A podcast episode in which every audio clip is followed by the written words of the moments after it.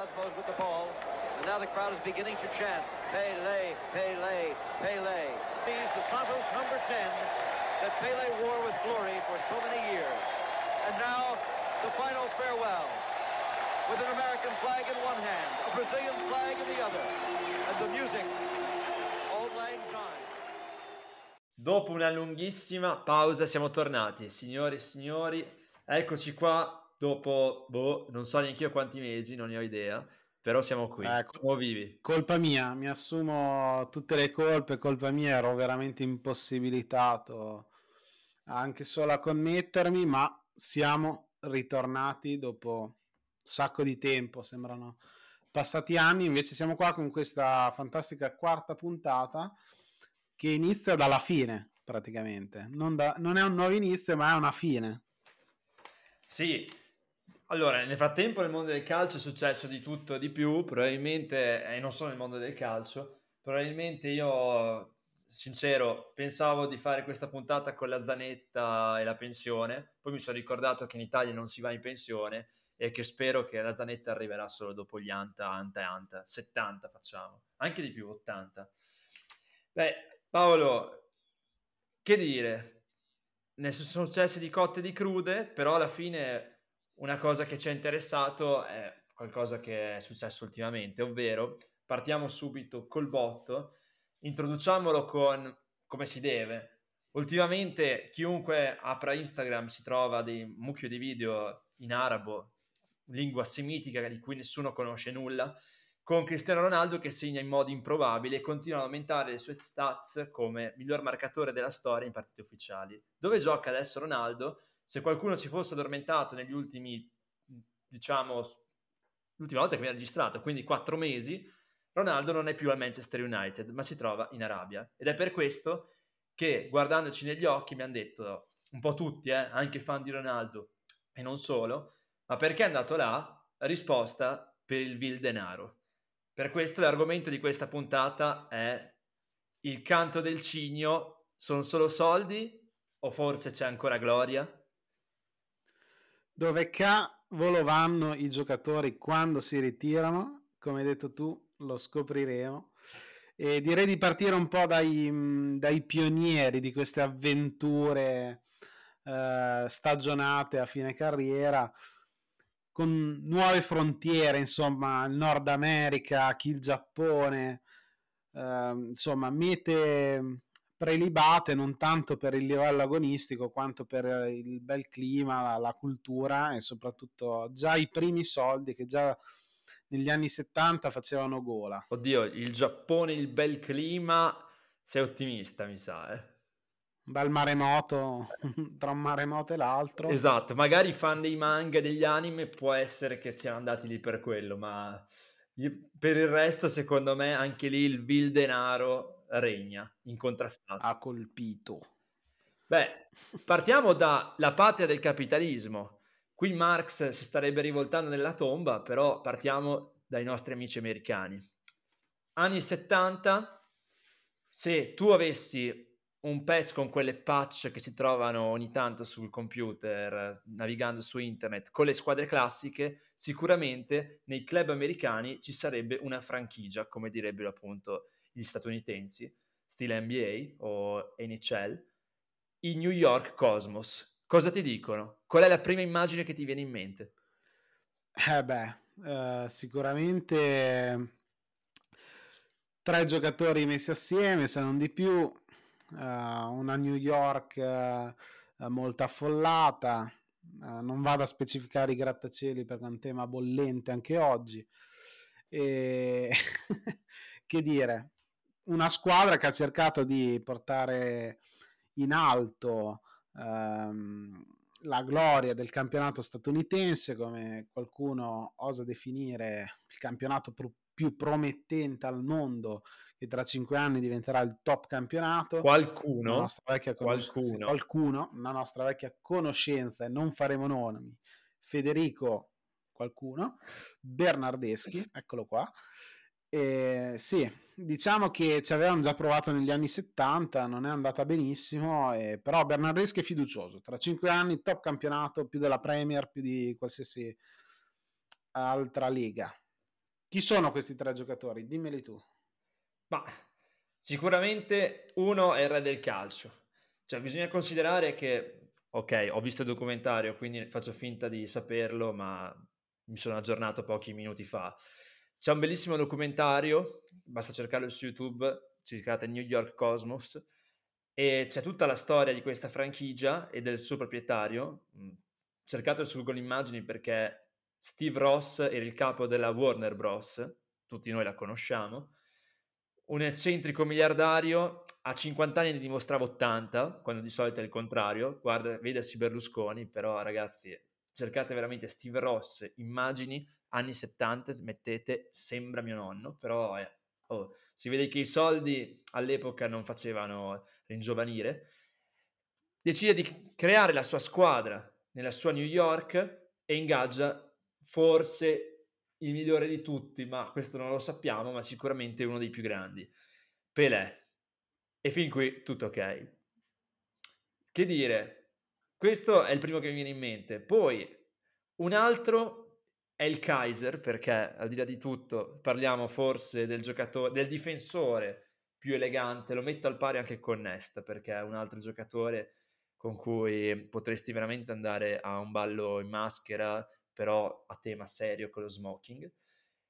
Ed è ovviamente Franz Beckenbauer e per ultimo lo lascio a te perché in realtà ci sarebbe una vecchia bandiera laziale morta qualche anno fa che è stato il miglior marcatore in quegli anni, meglio di Orei.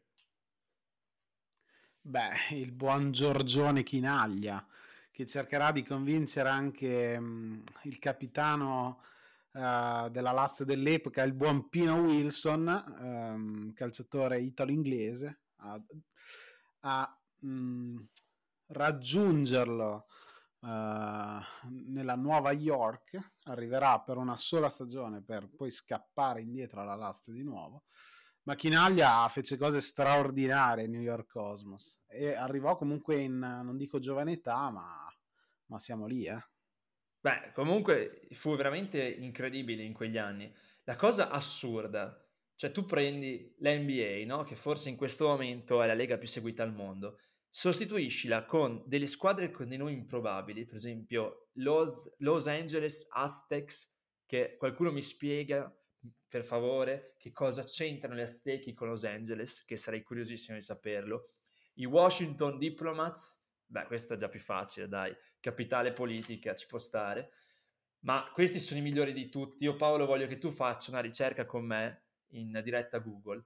Tu che ci campi su queste cose, alla fine sei un esperto di design, di stile. Cerca su Google Immagini, non neanche scrivi maglia, tanto ti verrà fuori quella per forza. Caribous, quindi Caribou of Colorado. E poi dammi un voto a quella divisa. Beh, se devi andare a una festa cowboy, penso sia l'abbigliamento più consono e secondo me anche chi ci sta ascoltando ha presente. Pensate ai cowboy, um, Clint Eastwood, ci siamo col poncio, ecco, avete la divisa, l'avete già vista, anche inconsciamente avete presente di che divisa stiamo parlando. Forse la più brutta, adesso vorrei aver voluto dire bella, ma impossibile, ma la più brutta divisa che abbia mai visto. La metto al pari con quelle strane del portiere Campos, che erano un pugno in un occhio. Se uno avesse sofferto di epilessia, lì ci moriva. Qui in televisore di oggi ci moriva. Però incredibile, veramente incredibile. Poi aggiungici proprietari eccentrici, appunto, oltre a Steve Ross, parliamo di Elton John nel Los Angeles, parliamo di diversi primi miliardari della Silicon Valley sparsi tra Seattle e, e Washington, e poi un'idea geniale, tutti strapagati, tutti con quotazioni in borsa, a nessuno viene in mente, rispetto agli altri sport americani, di mettere il salary cap. Quindi potete già immaginare dove sia finita questa lega con i debiti fino al collo. Una grande storia americana. Adesso non voglio replicare con Lehman Brothers o cose del genere, però una grande storia americana. E qui io ti tiro fuori un numero che ho trovato per farti capire, adesso ti dico 4 milioni e mezzo in tre anni, ma quanti erano 4 milioni e mezzo nel 1975 quando appunto i New York Cosmos decisero di darli a Pelé per convincerlo a un anno dal ritiro a venire a giocare in America. Cioè, erano un'infinità. E invece, come hai detto tu, spesi. Guarda, voglio fare una piccola ricerca. Tutto live, il bello della diretta, 4,5 milioni di dollari oh, nel, te lo sparo. nel 1974. Dai, fai una scommessa. Secondo te quanti sono? Al cambio di oggi, con l'inflazione tutto, 300 milioni di dollari. Allora, siamo qua. Ecco qua, trovato. 23 milioni e passa di dollari. Ok, ho esagerato. Ho esagerato, però so, c'era anche l'inflazione da calcolare, soprattutto adesso. Allora, io lascio il beneficio del dubbio, voglio pensare che siano 23 milioni per i tre anni e non 23 milioni punto 3 all'anno perché insomma, però siamo lì, ecco.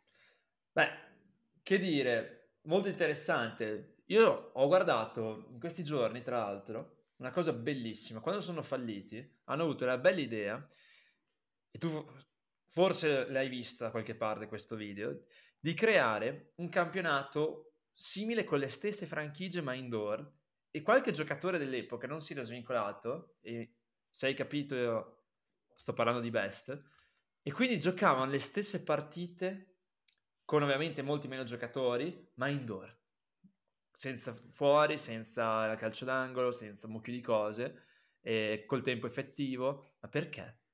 E lo continuavano Beh. a chiamare campionato di calcio, è quello che fa ridere. Gli americani, gli straordinari americani. Diciamo che le partite che facciamo noi fra settimana in campi imbarazzanti sono forse più serie di, di queste. Fatto sta che giocatori come Best, Pelé, Chinaglia hanno tirato fuori medie gol assurde. Eh, ti cito quelle di, eh, di Pelé in tre anni, è stato inserito tutti e tre gli anni nella, nel top team, nei top 11 eh, della futura Major League Soccer. Vince nel 77, quando poi si ritirerà, ed è MVP nel 76. E Chinaglia non è da meno. Beh, oh, guarda che secondo me guardando i numeri Chinaglia, meglio di Pelé, eh? cioè nessuno avrebbe mai detto, è vero, era più giovane, però meglio di Pelé come numeri, eh? ripeto, siamo sempre lì. Bisogna però fare un salto in avanti perché dobbiamo cominciare ad arrivare verso la nostra epoca. Cosa succede? Che quando fallisce anche il campionato indoor, in cui è stile americano, per anni non si fa nulla. Poi arrivano i mondiali del 94 con la cerimonia di presentazione più bella di sempre, con Diana Ross che sbaglia il rigore a porta vuota tirando fuori il pallone perfetto, tutto veramente incredibile.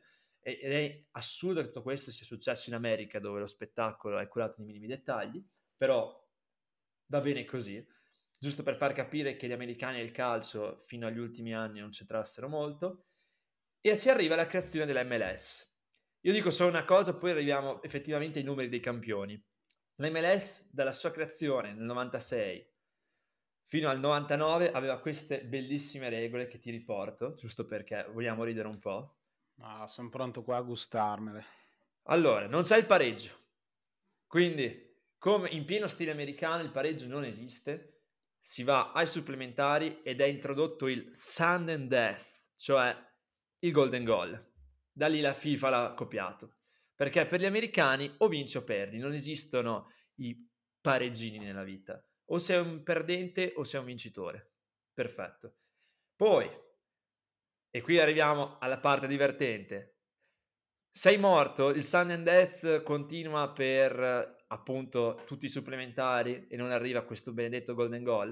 Ok, niente rigori perché sono troppo lenti, c'è troppa pressione, la gente deve divertirsi. Quindi ci sono gli shootout. Prendi la tua palla, il portiere esce a valanga e tu devi insaccare. Io vorrei immaginarmi Ronaldo il fenomeno, o comunque un grande dribblatore, ma mi viene in mente lui perché la maggior parte dei suoi gol da giovane scartava il portiere, contro un portiere della MLS, quindi totalmente sprovveduto. Qualcuno ce ne sarà stato anche di bravo, eh, non dico di no, che però ti si lancia contro a peso morto, stile kamikaze, e lui probabilmente avrebbe saltato con un doppio passo e avrebbe depositato la palla in porta, a porta sguarnita. Cioè, incredibile, un'americanata. Ma tu dici, non può essere peggio di così. Eh, invece sì che può essere peggio di così. La regola più assurda, e tu dici, ma com'è impossibile, già queste sono assurde, è che ci sono quattro sostituzioni. Tre normali, almeno fino all'epoca pre-Covid normali, poi la quarta era per il portiere. Così, se avessi voluto togliere il portiere. Bill Bradley, che noi ci ricordiamo essere il padre di Michael, che ha giocato anche nella Roma e appunto il padre ha allenato anche la nazionale statunitense, durante una partita cosa ha fatto? Lui aveva bisogno di un rigorista perché to- si era rotto il suo attaccante, il suo rigorista. Ha fatto scambiare, è assurda questa cosa, por- la maglia del portiere con quella del suo giocatore di movimento, e già qui non so quanto sia legale, considerando che immagino avessero già i cognomi scritti sul, sul retro. Poi ha fatto entrare il giocatore di movimento come portiere e poi ha, dato, ha fatto dare la maglia del portiere a un altro giocatore di movimento e ha messo il rigorista, nonché battitore di punizioni, nonché a un certo punto centravanti, in campo e facendo così ha usato quattro sostituzioni e quel giocatore che è subentrato come finto portiere ha segnato anche il gol vittoria. Perfetto. Ha senso. Io però ti, vo- ti devo citare un off topic, uh, non tanto off topic, sugli shootout, perché è successa più o meno una cosa inversa su quello che mm, hai raccontato tu. Insomma, il portiere era un fenomeno, l'attaccante è preso dalla strada e sto parlando della partita d'addio di Walter Zenga a San Siro.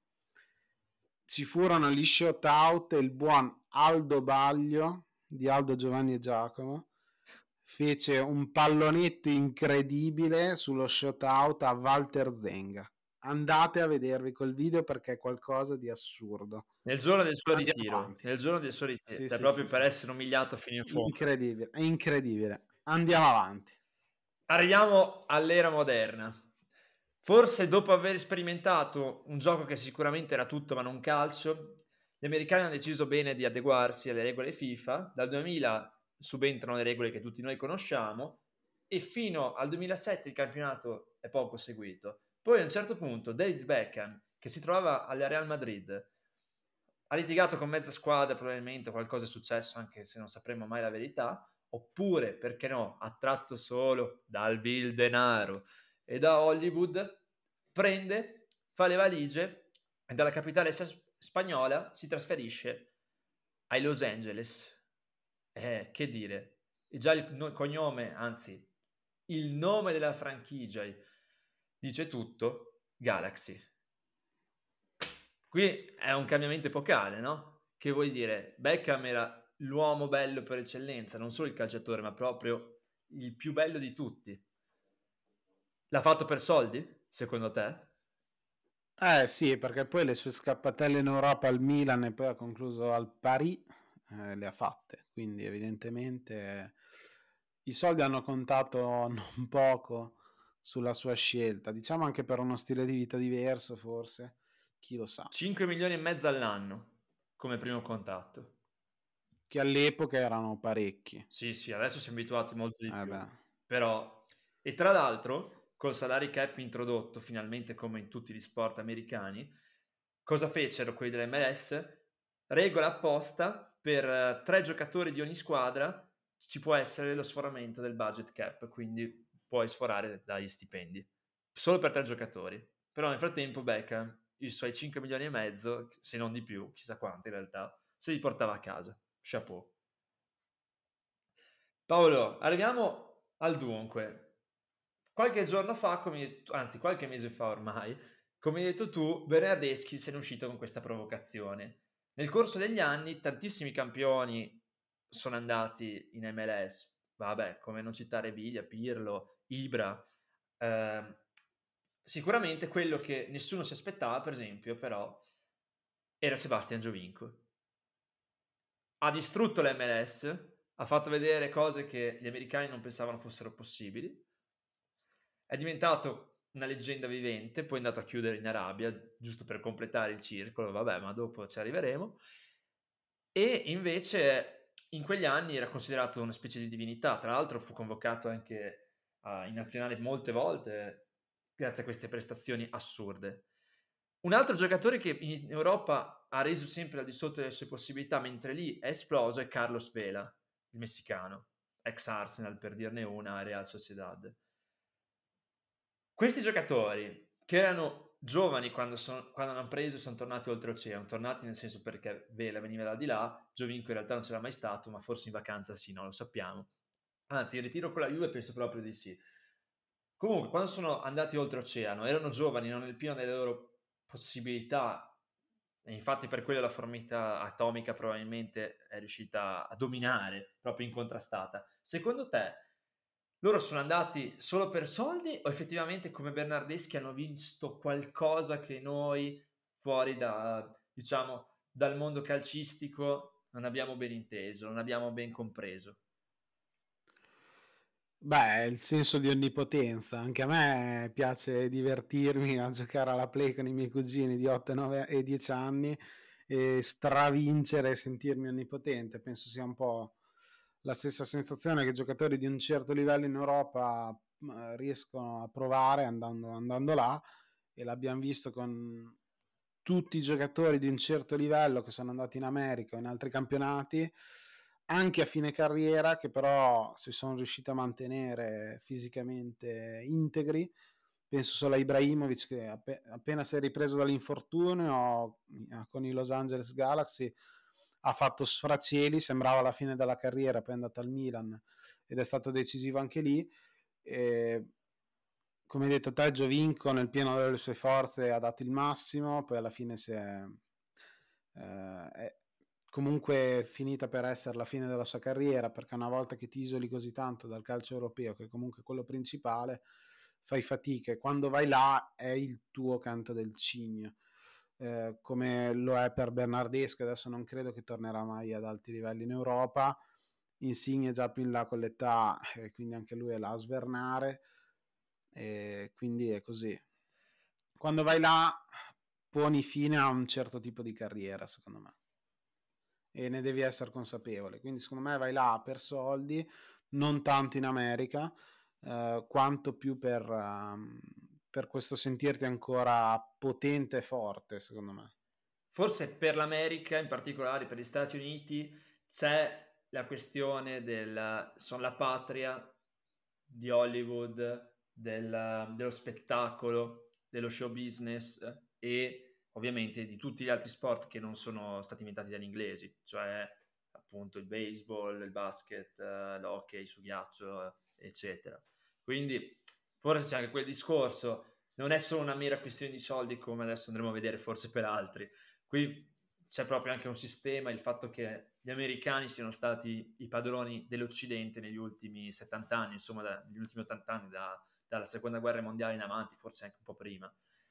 Probabilmente noi siamo un po' sempre stati mh, affascinati dallo stile di vita nordamericano, anche canadese, eh, oltre che ovviamente più statunitense, però anche canadese alla fine, appunto Giovinco era a Toronto, eh, così come i nostri, i nostri insigni bernardeschi che in questo momento sono al di là della frontiera, è uno stile di vita diverso che mm, adesso in Canada poi è proprio un altro mondo rispetto agli Stati Uniti, però comunque noi ci rapportiamo molto al sogno americano.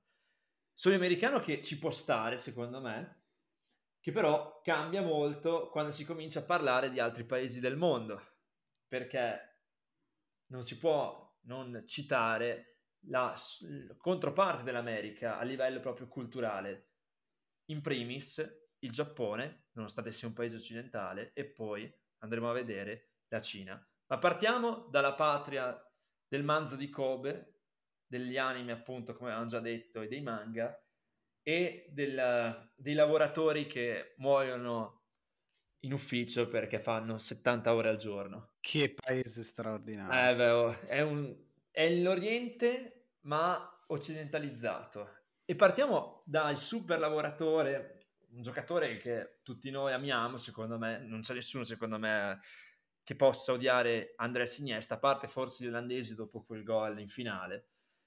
Anche lui prende, è vero che a Barcellona era a fine carriera, inutile. Mm, la tecnica c'era, c'è sempre stata, ma tutto il resto del corpo cominciava a rispondere sempre meno. Va appunto al Vissel Kobe, che io prima della sua avventura conoscevo solo per il manzo, che è una delle carni più prelibate al mondo, mi sembra qualcosa come 300 euro al chilo, adesso io non so, una roba del genere. Altro che Salt Bay. No, eh, sì, ma forse lì ne vale la pena, non lo so, eh, non ho mai provato, quindi sto zitto, non voglio insultare nessuno. E poi cosa succede? In, dopo di lui arrivano altri giocatori, soprattutto in quella squadra, penso che uno dei suoi compagni di squadra più, più famosi sia stato assolutamente Lucas Podolski, per parlare di qualcuno che abbiamo già citato nelle nostre puntate.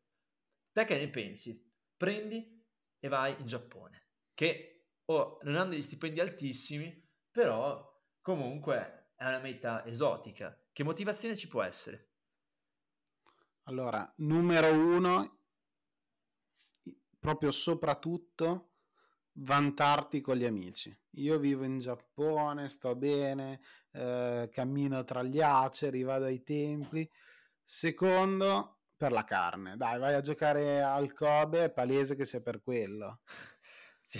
Com'è, possi- com'è possibile? Cioè, tra tutte le squadre giapponesi vai in quella lì? Dai. Eh beh, è più che una coincidenza, sicuramente. Il Kobe sicuramente, se vai al Kobe sicuramente c'è qualcosa che ti porti lì. Magari o ti premiano a fine partita e ti regalano un manzo invece che lo stipendio. Tu ri- mangi un po' del manzo, lo rivendi il resto, ci fai mucchi di soldi, eh? sei a posto. E c'è un giocatore, ce ne sono diversi in realtà, ma c'è un giocatore italiano che ha fatto da prepista per gli altri. Successivamente ci sono andati per esempio anche Daniele Massaro, però uno in particolare ha vinto la classifica capocannonieri, ha vinto il titolo in Giappone, è, è stato presente all'arresto di Matteo Messina Denaro in quanto testimone oculare.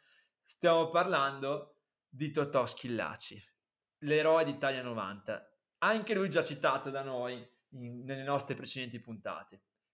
Raccontaci dell'epopea di Schillaci che è durata poco ma è stata intensissima, come in Italia 90 poi. Allora, io voglio partire dalla fine, ovvero dalle prime due puntate di Pechino Express che hanno visto assoluto protagonista Totò Schillaci, veramente ir- irriconoscibile. Ehm, nella presentazione aveva palesemente un tupè in testa, io non l'ho mai visto così, con così tanti capelli e infatti per tutte le puntate portava un cappellino perché non poteva tenerselo attaccato. Italiano straordinario, una grammatica, una sintassi a livelli altissimi. Oh, è stato in Giappone, e... cioè, adesso capisci anche tu. Eh. Ma infatti, guarda, ti dirò, sta viaggiando in India e comunque culture diverse, però sempre Asia, quindi si sta trovando. Torniamo invece indietro di ehm, poco più di vent'anni e lo troviamo primo italiano in Giappone al Giubilo Iwata, Iwata, Iwata, non so come Iwata, cavolo si pronunci. Iwata, eccolo qua. Perché ci va? Innanzitutto era praticamente fuori squadra all'Inter, reduce da un infortunio e l'ultima parte di stagione non l'ha giocato. E poi è lui stesso a dire che in Giappone, quando si è trasferito nel, uh, nell'aprile del 94, uh, quando è iniziata questa idea di poter andare in Giappone, ecco, era ancora viva dopo quattro anni l'idea di Totò Schillaci di Italia 90. Quindi lui forse ci è andato anche un po' più per nostalgia, un po' per ritornare sulla cresta dell'onda. Infatti è lui stesso a dire che questa fiducia dei tifosi è stata poi ripagata da lui stesso con una caterva di gol eh, non gli si può poi dar torto perché ne segna 56-78, non mi sbaglio perché ho i numeri sotto. E, ehm, quindi questo entusiasmo straordinario ha poi condizionato anche le prestazioni di un giocatore che era veramente arrivato alla fine della carriera, vinse il campionato giapponese, quindi anche primo italiano a vincere, e, però chiude la carriera con un infortunio e che si porterà avanti fino al 99, quindi un po' sfortunata verso la fine, ma comunque è stata un'avventura um, eh, produttiva per, eh, per il nostro calciatore siciliano preferito. Non so, personalmente il mio sì. Ho cercato in questi giorni un anime, un manga in cui ci fosse un personaggio che gli somigliasse perché si sa, i giapponesi poi ti inseriscono nelle loro storie. Non l'ho trovato, peccato perché sarebbe stato interessante, però non l'ho trovato. C'è Baggio in Ollie e Benji. Sì, quello sì. C'è Roberto Baggio. Vabbè. Ma Totò Schillacci incredibilmente no. Incredibile, veramente incredibile. Però bisogna anche ragionare sulla competitività di questi campionati. Cioè, mentre in Giappone magari non ci vai solo per soldi, perché magari ti, ti pagano anche meno che in altri posti, in un altro paese che se uno segue al di là del fuori del calcio, anche in generale, è sempre un po' sulle noi delle cronache, i soldi hanno fatto da leitmotiv, perché il campionato in pochi anni è diventato importantissimo, poi, come una bolla, quando il governo ha detto bene, chiudiamo i rubinetti, i migliori giocatori se ne sono andati. Pensa a te che in questo campionato ci sono stati per ben due anni due dei primi cinque giocatori più pagati al mondo. Uno è Oscar, che tutti noi ci ricordiamo forse per quel gol straordinario che fece contro la Juve, in una, doppie, una bella doppietta nel 2012. L'altro, forse nessuno se lo ricorda in realtà, è Dario Conca, argentino che nemmeno sua madre sa chi sia, ma nel 2011 era il terzo giocatore più pagato al mondo. Sto parlando ovviamente della Chinese Super League e a questo punto ovviamente dell'unica Cina che può definirsi tale, ovvero Taiwan. Ah no, volevo dire no, ovviamente no, la Repubblica Popolare Cinese. Scusatemi, la Repubblica Popolare. Occhio, occhio che ti trovi l'esercito no, fuori no, casa a no. dire una roba del genere. È il contrario, è il contrario ovviamente, cioè c'è solo una Cina, c'è solo una Cina ed è quella con capitale Pechino. E ok, dopo questo, questo excursus geopolitico, Parliamone un attimo, perché a un certo punto la Cina decide di investire nel calcio. Probabilmente l'ha fatto anche in risposta agli americani, che stanno costruendo un bel campionato, al di là delle provocazioni bernardeschi. Stanno cominciando ad avere una nazionale abbastanza forte. Consideriamo che gli americani dal 2002 si qualificano sempre ai mondiali. Hanno dei giovani interessanti. Eh, a un certo punto arriva il momento in cui sicuramente anche tu che sei un cinese, quindi sei, ovviamente sta parlando del governo, eh, non delle persone normali, sei un nemico dell'americano perché devi cercare di avere la leadership mondiale su qualsiasi cosa, decidi di creare un campionato importantissimo. C'era già in Cina, curiosamente è stato creato nel 94, prima per anni non c'era stato nulla dopo la rivoluzione comunista, agli albori del calcio c'era qualcosa, quindi quando partita l'MLS è partito anche il campionato cinese, però i soldi sono cominciati ad arrivare a fine anni 2000, inizio anni 2010 praticamente, appunto con l'arrivo di Conca e poi di altri incredibili giocatori. Parliamo di Pellè, sottolineiamo incredibili giocatori, parliamo di Oscar che non era malvagio essendo anche nel giro nazionale brasiliana, però forse tutti quei soldi fino a due anni fa era il giocatore più pagato al mondo, eh? Come durata del contratto, come diciamo estensione e per quanto ha guadagnato. Questa cosa è incredibile, però ragazzi miei, se li dà, no, lui se li prendeva molto volentieri, giustamente. E poi hanno avuto momenti di gloria comunque con altri, soprattutto brasiliani, che hanno un legame abbastanza importante con l'Oriente, anche col Giappone. Comunque giocatori importanti come Hulk, che tutti noi ricordiamo e che forse, ecco, io se fossi stato in Hulk sarei andato in Giappone. Perché dai, Hulk, personaggio dei fumetti, doveva andare nel mondo, nella terra degli anime e dei manga, non in Cina. Però lui ha scelto i soldi e è andato lì. Paolo, lo diciamo? Quindi Cina erano solo per soldi o c'era veramente qualcosa che ti portava a dire, vabbè, vado in Cina al di là del, della città proibita, della muraglia e dei ravioli a vapore? No, qui non, veramente non posso trovare qualcos'altro oltre a quello che hai già citato tu. Mi viene in mente, non so, l'inquinamento, un regime politico non molto aperto. No, dai, i soldi, parliamo di soldi perché giocatori anche come Jackson Martinez in rampa di lancio, va bene, ha fallito all'Atletico, decide di andare in Cina, Tevez va al Boca, poi va in Cina, Pellè, Oscar, tutti questi, dai, i soldi. Qui sono stati guidati dai soldi, non troviamo scuse, non troviamo possibilità che non siano eh, il richiamo del vil denaro. E qui proprio è palese.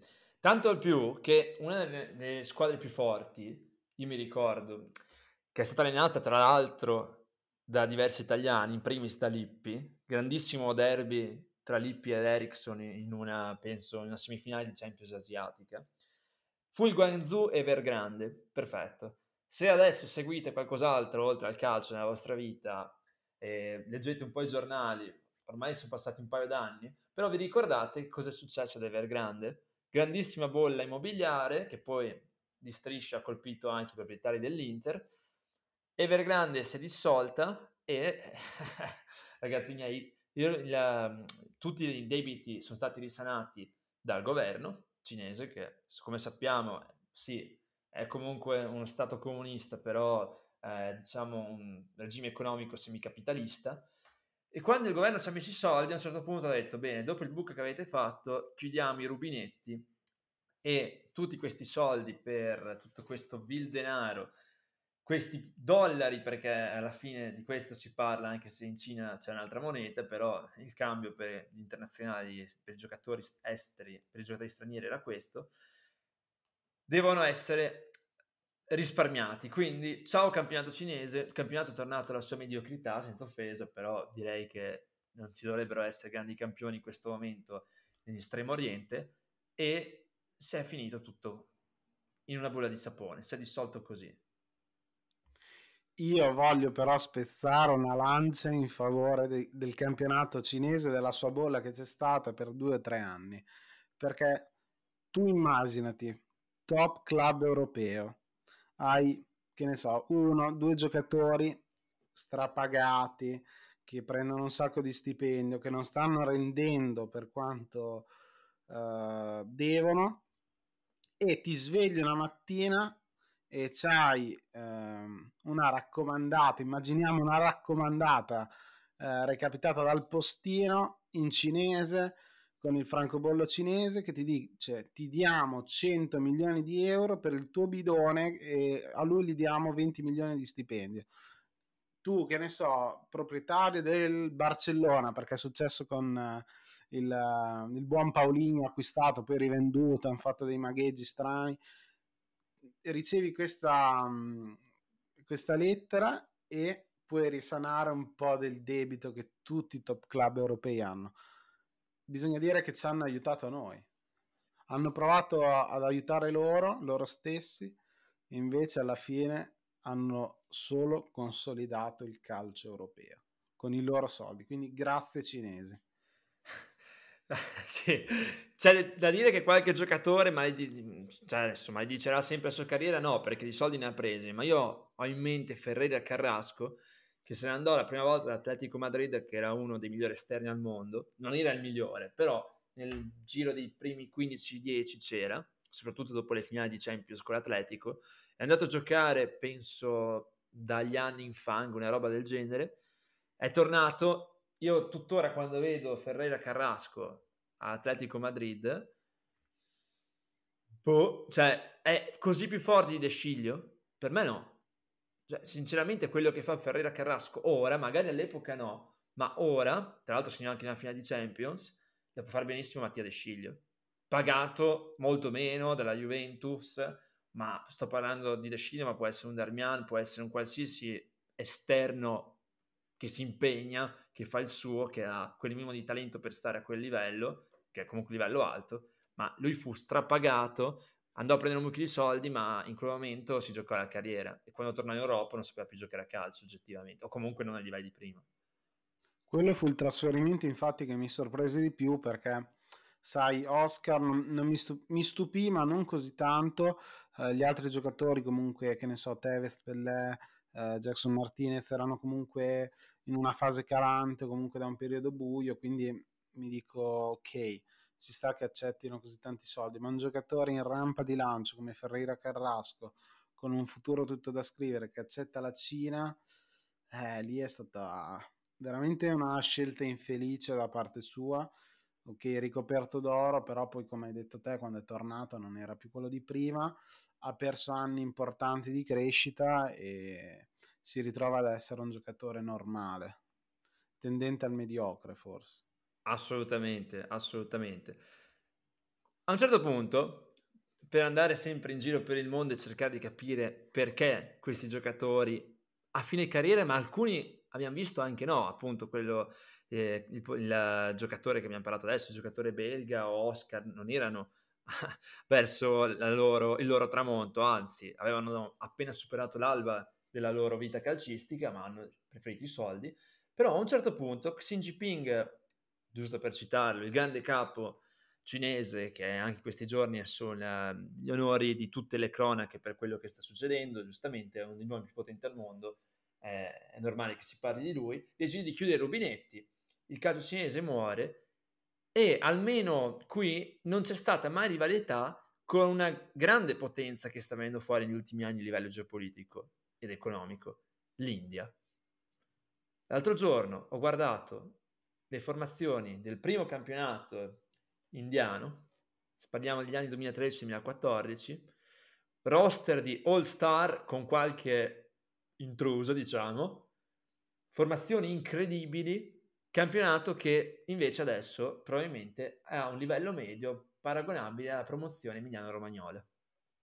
Cosa è successo? Perché per due anni, un anno e mezzo in realtà, questo campionato indiano ha avuto dei giocatori assurdi, tutti a fine carriera, eh? però Del Piero, Materazzi, e, e adesso questo devo citarlo perché non posso non citarlo. L'ho visto, ho detto non ci credo, invece sì, in una squadra c'era Emanuele Belardi. Forse se lo ricordano in pochi, ma veramente in pochi. Ti dico anche la squadra, ma giocatore che cioè, è stato un buon portiere, comunque parliamo di Regina per molti anni, seconda la Juve, Udinese in qualche comparsata, Cesena ovviamente per quello l'ho citato, e Pescara, insomma, un buon giocatore ha giocato nel, io non so la pronuncia perché non so se sia una parola indiana o inglese, comunque nel Pan City, si scrive Pune, Pune, Pune City. Incredibile. Assurdo. Nell'Indian Super League, anche qui una fantasia incredibile nel nome, assurdo, proprio Cine- Chinese Super League, Indian Super League. E insomma, io, io non posso non esimermi perché con lui in quella squadra nel 2014 c'erano altri due italiani e adesso Paolo fammi la tua reazione quando ti dirò i nomi. Tre italiani, tre italiani scusatemi. Allora, la squadra oltre a lui constata, contava anche su David Trezeguet in attacco e qui non si può dire nulla. Jermaine Pennant come esterno destro, ex Liverpool, ma è qui che arrivano i nomi italiani. Tre nomi, voglio la tua reazione. Il primo, Davide Colomba. Chi? Davide Colomba. Il secondo, Daniele Magliocchetti. Ok. Che uno dice, ma dove ha giocato questo? Non te lo sa dire neanche Wikipedia in realtà, perché ha fatto pochissime presenze ovunque.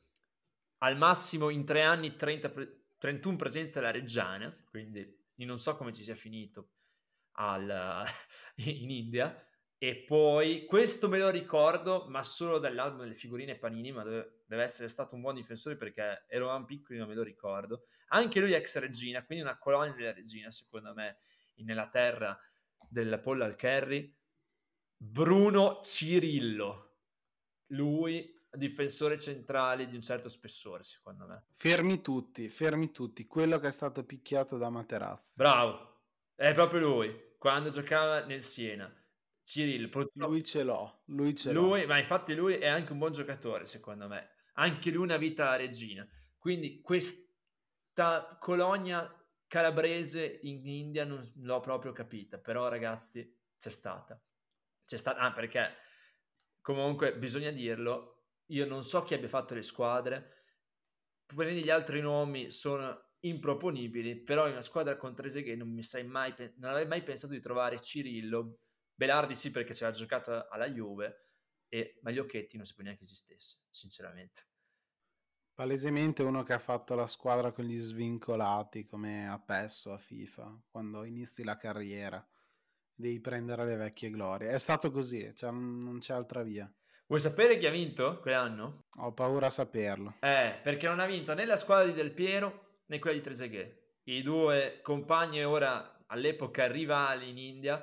Ha vinto la squadra del Chennai con okay. Giocatori questi, anche questi vengono dalle memorie di FIFA. Il portiere era brasiliano, francese. Che tu dici, dove ha giocato? Più che altro nel non sì, dove ha avuto una, una discreta carriera. Poi c'era un Mendy, tanto per cambiare, uno dei tanti, che ha avuto degli anni di gloria al Paris Saint-Germain quando non era ancora quello degli sceicchi. Ma qui arrivano i, i nomi forti, quelli che dici, vabbè, questi vincono per forza. In un campionato che contava su dei fenomeni e in una squadra, quella di, di Bombay, c'erano addirittura Ljungberg e Anelka, la squadra vincitrice aveva, non sto scherzando, schierato in attacco i tre migliori giocatori, che in realtà nella loro vita precedente erano difensori. Alessandro Nesta, Marco Materazzi, e questo è una kick. Due campioni del mondo, ma questa è una kick. Se lo ricorderanno in pochissimi, ma una lunghissima carriera al Manchester United Sconfitto nella finale del 2006 da quelli che ho appena citato, Michel Silvestre. No, lui è straordinario perché su PES lo prendevo sempre. Eh su PES 6 era il mio primo acquisto in difesa. Beh, gran gio- in realtà gran giocatore adesso, sembrava una battuta, ma in realtà non era proprio uno scarto, è un buon giocatore, altro che squadra fortissima che in attacco dipendeva solo in realtà da Elano, anche lui una meteora che è passata nei nostri cieli stata anche in Europa, non ha combinato un tubo, però quell'anno si è portato a casa il campionato indiano.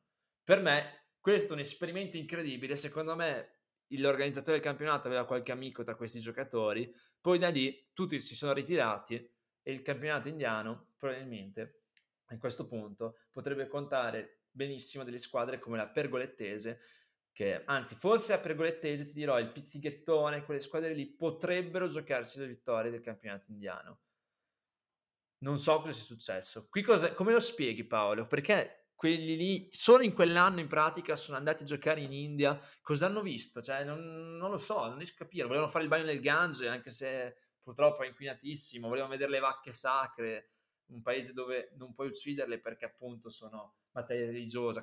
Perché vai in India? Ho la mia teoria e la mia teoria è questa tante vecchie glorie si sono messe d'accordo per giocare a calcio assieme, per fare, che ne so, un mini torneo, ma non avevano voglia di organizzarlo e quindi si sono fatti acquistare da un campionato dove potevano fare quello che volevano, ovvero quello indiano, e così non dovevano pensare a location, organizzazioni, tifosi, eh, sicurezza, niente e potevano giocare in tranquillità. Questa è l'unica spiegazione che mi do perché se no non esiste un'altra. E per me non esiste un'altra, infatti, non esiste un'altra. Tra l'altro, se volete ridere, perché nella vita bisogna anche trovare tutte queste coincidenze, c'è un giocatore che pian piano si è passato tutti questi campionati, perché si vede che non ha nulla da fare, un gran vincitore, ha rifiutato il campionato indiano nonostante fosse chiamato perché quell'anno era nell'Atletico Madrid, parlo di David Viglia. Viglia ha giocato in Giappone, in America, in Australia, ovviamente ha fatto la sua incredibile carriera in Europa e con la nazionale spagnola. In Arabia Saudita non c'è andato perché si era infortunato, sto per, così per introdurre l'ultima nazione che andremo a vedere. E non ha chiuso il cerchio appunto con l'India perché quell'anno ha, è arrivato in finale di Champions con l'Atletico Madrid e quindi ha saltato la preparazione per andare a giocare a Bombay. Viglia, eroe non di due mondi ma di tutti i continenti praticamente perché ha giocato in tutti eh, oggettivamente, gli mancava giusto eh, l'Africa, però ci ha vinto un mondiale lì, quindi alla fine eroe dei cinque mondi, altro che Garibaldi.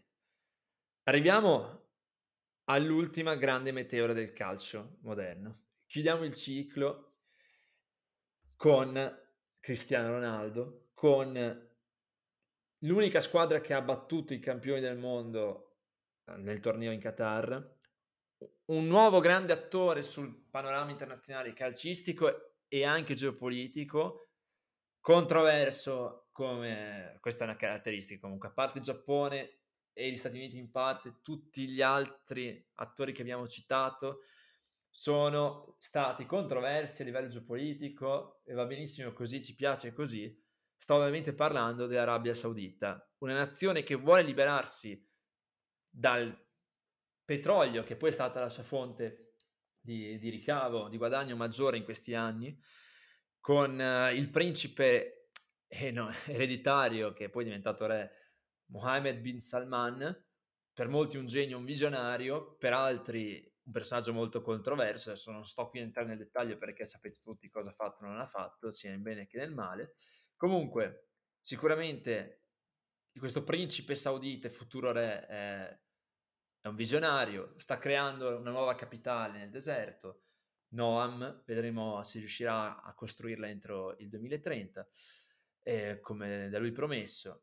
Eh, vediamo se effettivamente l'Arabia diventerà la leader mondiale delle energie rinnovabili, liberandosi dal petrolio, questo è sempre parte del suo programma. Ma al di là di tutto, bisogna dirlo, questo è l'uomo che sta dietro all'acquisto di Ronaldo in Arabia. Perché? Perché tutte le squadre del campionato arabo sono di sua proprietà, cioè del fondo, proprietà non proprio diretta sua, ma del fondo di investimento dell'Arabia Saudita, così come, per fare un esempio, Newcastle. Ok, perfetto. A questo punto, se tu hai 20 squadre, adesso sono un po' meno, comunque tutte le squadre di un campionato, prendi uno dei migliori giocatori di tutti i tempi, che può giocarsi benissimo il ruolo di miglior giocatore tuttora. Qual è il tuo obiettivo finale e soprattutto se io sono, prendo un nome a caso, a casissimo, ma lo prendo, visto che siamo qui, Vincent Abubakar, che è stato praticamente licenziato da Ronaldo, però due anni fa ero al Porto, facevo la spola tra lì e il Besiktas e comunque ero uno dei migliori attaccanti in Europa, non nei migliori 10, però nei migliori 20-25 probabilmente sì a livello di punta. Perché devo venire in Arabia? Beh, stessa motivazione della Cina direi, perché cosa trovi in Arabia? Sabbia, sabbia caldo soffocante, pochi diritti umani, dai, sei spinto palesemente dai soldi. E così ha fatto Ronaldo, che come motivazione può avere anche quella di allargare i suoi record, ma chi va là non ha, secondo me, non ha ambizione e lo fa solo per i grandi stipendi, come detto. Anche perché il, il campionato è abbastanza mediocre. Adesso ho visto qualche gol di Ronaldo e anche qualche azione tra TikTok e, e altro. Tutte le informazioni che ho sul campionato arabo non, so, non le ho ricevute per volontà mia, ci tengo a sottolineare, ma per video che sono comparsi mentre perdevo tempo sul telefono. E, ehm, dai, si vede, campionato veramente mediocre, di una mediocrità spaventosa. Uno come Ronaldo potrebbe giocarci con una gamba e infatti appena si accende ne segna 4 e che dire, veramente assurdo. Spero sia solo una bolla perché dai, un c'è un po' di marciume là dietro, uh, un po' tanto. E... Però per ora è questo, un po' come la Cina qualche anno fa, poi magari si sposterà da un'altra parte e vediamo. Vediamo quanto saranno perseveranti eh, i sultani. E se ti facessi una provocazione io adesso, stile Bernardeschi, l'Arabia ha sempre avuto dei giocatori che ci sono arrivati a fine carriera oggettivamente, eh, o anche come allenatori, basta pensare a Xavi che ha chiuso lì e poi ha iniziato a allenare lì, o, o non è proprio un paese, cioè non è l'Arabia Saudita ma il Qatar, c'è stata una famosa partita in cui Platini, già all'epoca molto abituato al denaro a quanto pare, L'ultima partita in carriera a livello non ufficiale, ma praticamente l'è stata, ha vestito la maglia numero 10 della nazionale qatariota. Perché l'ha fatto? Beh, questo non stiamo neanche a dirlo ovviamente, visto che immagino che il signor Platini senior, cioè il padre di Michel, non fosse molto, diciamo, arabo. Però al di là di quello, giocò una partita con, con la maglia di, numero 10 del Qatar, questo parliamo degli anni 80. Ma parlando in prospettiva futura, l'Arabia ha sicuramente degli altri grandi colpi in canna. È di questi giorni il video con il babbo di Messi, Jorge Messi, il suo manager alla fine dei conti, che ha parlato con dei sultani vicini al, al governo saudita. Quindi, che dire, se tu cominci a parlare con questi funzionari, cominci a sondare il terreno e si vocifra di una molto probabile candidatura dell'Arabia Saudita per i mondiali 2030, e attenzione, uno dice, ah, però deve esserci per forza l'alternanza dei continenti per uh, la gestione mondiali, non se ti presenti con altri continenti che stanno rispettando l'alternanza, ovvero la proposta sarebbe Arabia Saudita, Egitto per l'Africa e Grecia per l'Europa, tutte e tre insieme per un grande mondiale su tre continenti diversi, ma tra paesi geograficamente vicini. Una follia che però è a quanto pare inclusa nella visione, nella Vision 2030, sempre di Bin Salman, del principe ereditario, che appunto vorrebbe i campionati del mondo in casa propria, dopo averli visti organizzare quest'anno dai rivali eterni del Qatar. Ce la può fare Paolo? Al di là dei soldi, che quelli sappiamo che ce li hanno, perché non siamo stupidi. Potenzialmente gli arabi sono i, i più ricchi al mondo, come famiglia reale, eccetera. Non siamo stupidi, lo sappiamo ma come organizzazione, se effettivamente in questi anni riuscissero a portare Messi e poi, non so, sarà la volta di Neymar no perché i nemici storici del Qatar, però passiamo a un, a un Holland tra qualche anno incredibilmente. Se con i soldi riuscissero a comprare la nostra anima, riusciranno anche a comp- sicuramente a organizzare un mondiale nel deserto per la seconda volta di fila e con tutte le conseguenze che questo comporterà. Che dici? Tra cinque anni la Saudi Arabian League, che diventerà tra poco anche quella Super Arabian League, giusto per copiare India e Cina, sarà nei primi cinque campionati al mondo, magari sopra la Ligano, purtroppo speriamo di no, la Serie A.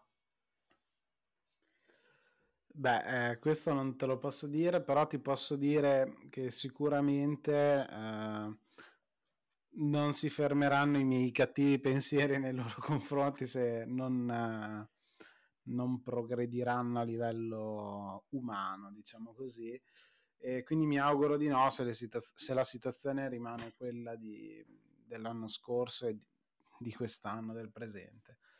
Quindi mi auguro vivamente di no. Io ti dirò Anche una per cosa. una questione climatica. Di cosa stiamo parlando? È impossibile. Io ti dirò una cosa, tra cinque anni Federico Bernardeschi sarà in uno dei cinque campionati migliori al mondo, ma non è questo, non sarà l'MLS, ma sarà qua, in Arabia. Ci metto la firma, ve lo dico già. Avrei detto la Kings League di Piquet, comunque. Che potrebbe rientrare, no, adesso questo stiamo esagerando, no, no, no, Piquet meglio di no. Ma qui parliamo però tutto il tempo di soldi, soldi, soldi, di questo denaro che, come dicevano i romani, non puzza, in effetti vediamo che tutti si sono riempiti le tasche, però c'è anche gente che alla fine della carriera, finalmente qualcuno, solo alla fine della carriera, ma qualcuno decide di fare un passo indietro, questa non è una citazione di Sanremo di qualche anno fa, è proprio per rendere l'idea, non accettare il trasferimento a Cagiuda, come si dice in certi parti d'Italia, ma di tornare nel luogo di origine o comunque nel club che l'ha lanciato nel grande calcio. Sono i grandi ritorni a casa di cui alla fine, per fortuna, il calcio ne è pieno. per fortuna, eh, perché se no sarebbe solo una questione di soldi e non so se molta gente seguirebbe questo sport e ci sono casi eccezionali. Partiamo magari da quelli famosissimi e poi arriviamo a quelli sul nostro territorio, l'Emilia Romagna o comunque il nord Italia. nel particolare. Posso dire che questo qui comunque è l'unico good ending possibile per la carriera di un giocatore per non macchiarsi l'anima se non se l'è già macchiata nelle squadre precedenti. Se ti vuoi ripulire l'anima vai a giocare nella squadrina del tuo paese o di solidarietà, comunque secondo me è il ritorno più romantico possibile ed è quello che apprezzo sempre di più, anche se non è quello che farei io, ovviamente. Eh, però devo dire che l'opzione più bella è questa, cioè vedere il grande campione solcare i campi di categorie inferiori, secondo me è il top, è il massimo. E anche in posizioni non del tutto eh, adatte o conformi a quello che hanno uh, a quelle che hanno contraddistinto uh, le varie carriere. Per esempio, un portiere capace di eh, giocare in attacco e segnare caterve di gol. Troviamo il buon Bal- nonno Ballotta che eh, decise eh, di concludere la carriera nella squadra del mi ricor- non mi ricordo neanche il nome, in varie squadre addirittura, nel Calcara Samoggia, nel San Cesario, tutte da attaccante o quasi, segnando caterve di gol. E io mi ricorderò per sempre, ero ancora al liceo, andando uh, a scuola, in radio c'era uh, un'intervista al buon Ballotta che all'epoca giocava ancora che poi si è ritirato solo l'anno scorso, quindi no, non stiamo parlando di, di decenni fa. Ehm, intervistato gli chiesero: Ah, ma, ma, lei è andata a giocare in attacco e segna anche tanti gol? Eh, ma sì, ma io mi diverto. E questa adesso divento diabetico, ma è l'essenza del calcio, veramente. E da una cosa straordinaria.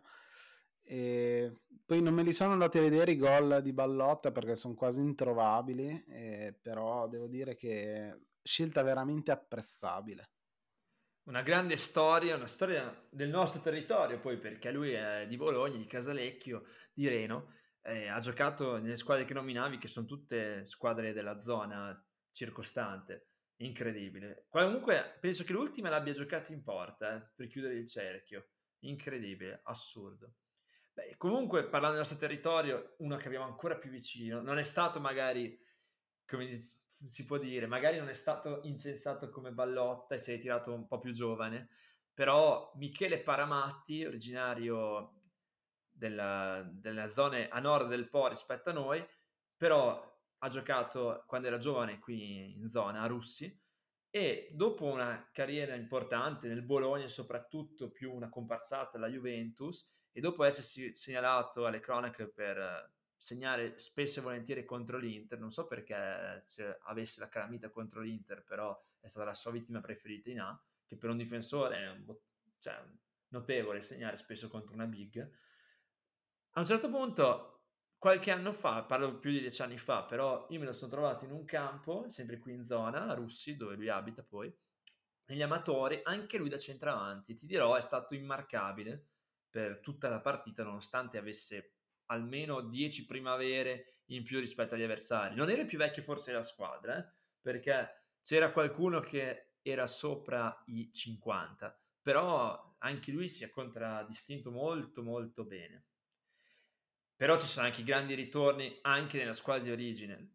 Questi sono quelli proprio assurdi, proprio l'umiltà in persona, quelli che hai citato, poi ci sono anche quelli che alla fine della carriera decidono, grandi campioni che decidono comunque di tornare, magari non in squadrette, ma nella squadra che li ha lanciati in ogni caso. Penso di Cagna alla Lazio, eh, Rooney all'Everton, magari non finiscono benissimo questi ritorni.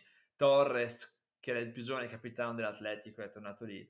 Ma c'è un'azione in particolare, anzi due, in cui questo concetto del ritorno alle origini è fortissimo. Sono la Spagna, appunto col Nino, che ho citato, ma anche con Jesus Navas e con Joaquin. Attenzione che Joaquin è a pochissime presenze a diventare il record in tutti i tempi della Liga spagnola per appunto numero di apparizioni. E l'altra è l'Argentina. Avevi citato Tevez prima, nell'Argentina c'è questa fissa di andare a chiudere nella squadra che, in cui è iniziato, ovunque essa sia. Parliamo di Veron, che è tornato all'Indipendiente, all'Indipendiente che era la squadra di suo padre, la squadra che l'ha lanciato lui stesso e che eh, lui è andato a chiudere la carriera. Giocatore straordinario, uno dei miei preferiti di tutti i tempi, eh, lui è tornato lì. Parliamo di Milito, visto che l'hai citato anche prima, cioè un giocatore incredibile che è andato, tornato al Racing de Belaneda.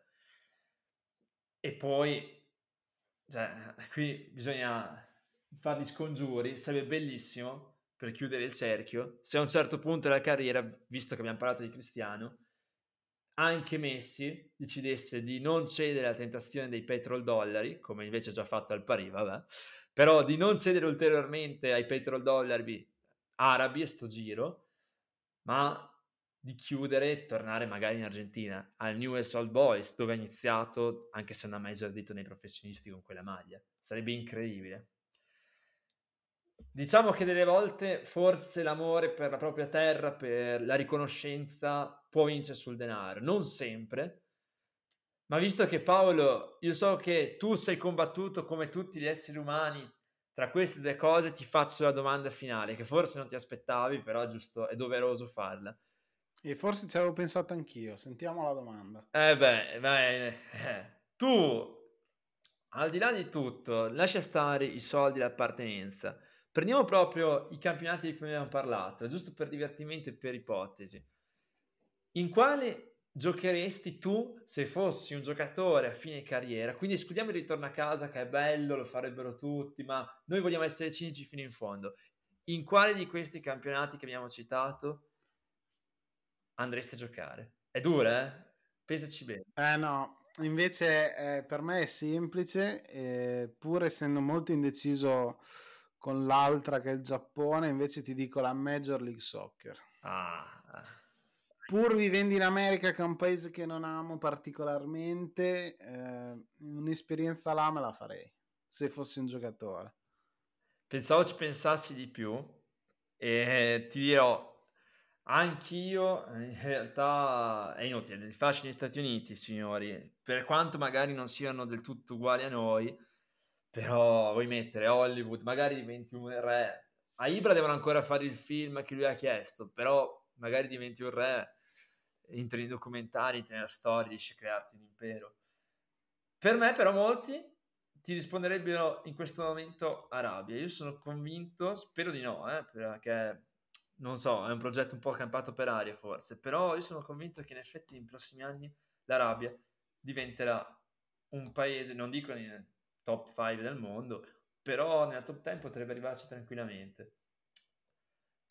Chiudiamo così con un'ultimissima citazione, perché bisogna dire anche questa. Abbiamo parlato di campionati che alla fine servono per far svernare i vecchi campioni. Qualcuno, sempre grazie al denaro, ci va magari quando è ancora nel proprio prime. Questa domanda è fondamentale, perché qui si vede quanto alla fine della fiera amiamo il calcio o anche, diciamo, parlare per ipotesi, la fantasia. Se tu dovessi scegliere un campionato che da qui a 5 anni potrebbe diventare un rifugio per vecchi campioni, escludendo quelli che abbiamo detto e la top 5 europea, cioè noi, gli spagnoli, francesi, inglesi e tedeschi. Quale campionato vorresti che appunto avesse un momento di gloria per questi giocatori, queste vecchie glorie che appunto vanno per l'ultimo ballo della loro vita, The Last Dance? Il campionato di San Marino. No, incredibile. Questo non me l'aspettavo. Dai, sarebbe straordinario. Di il tre parlando? fiori, il tre penne ma il Murata è incredibile, assurdo. Dovremmo fare una puntata sulla La Fiorita. La Fiorita. Dai, sare- sarebbe bellissimo. Incredibile, questo non me lo sei aspettato.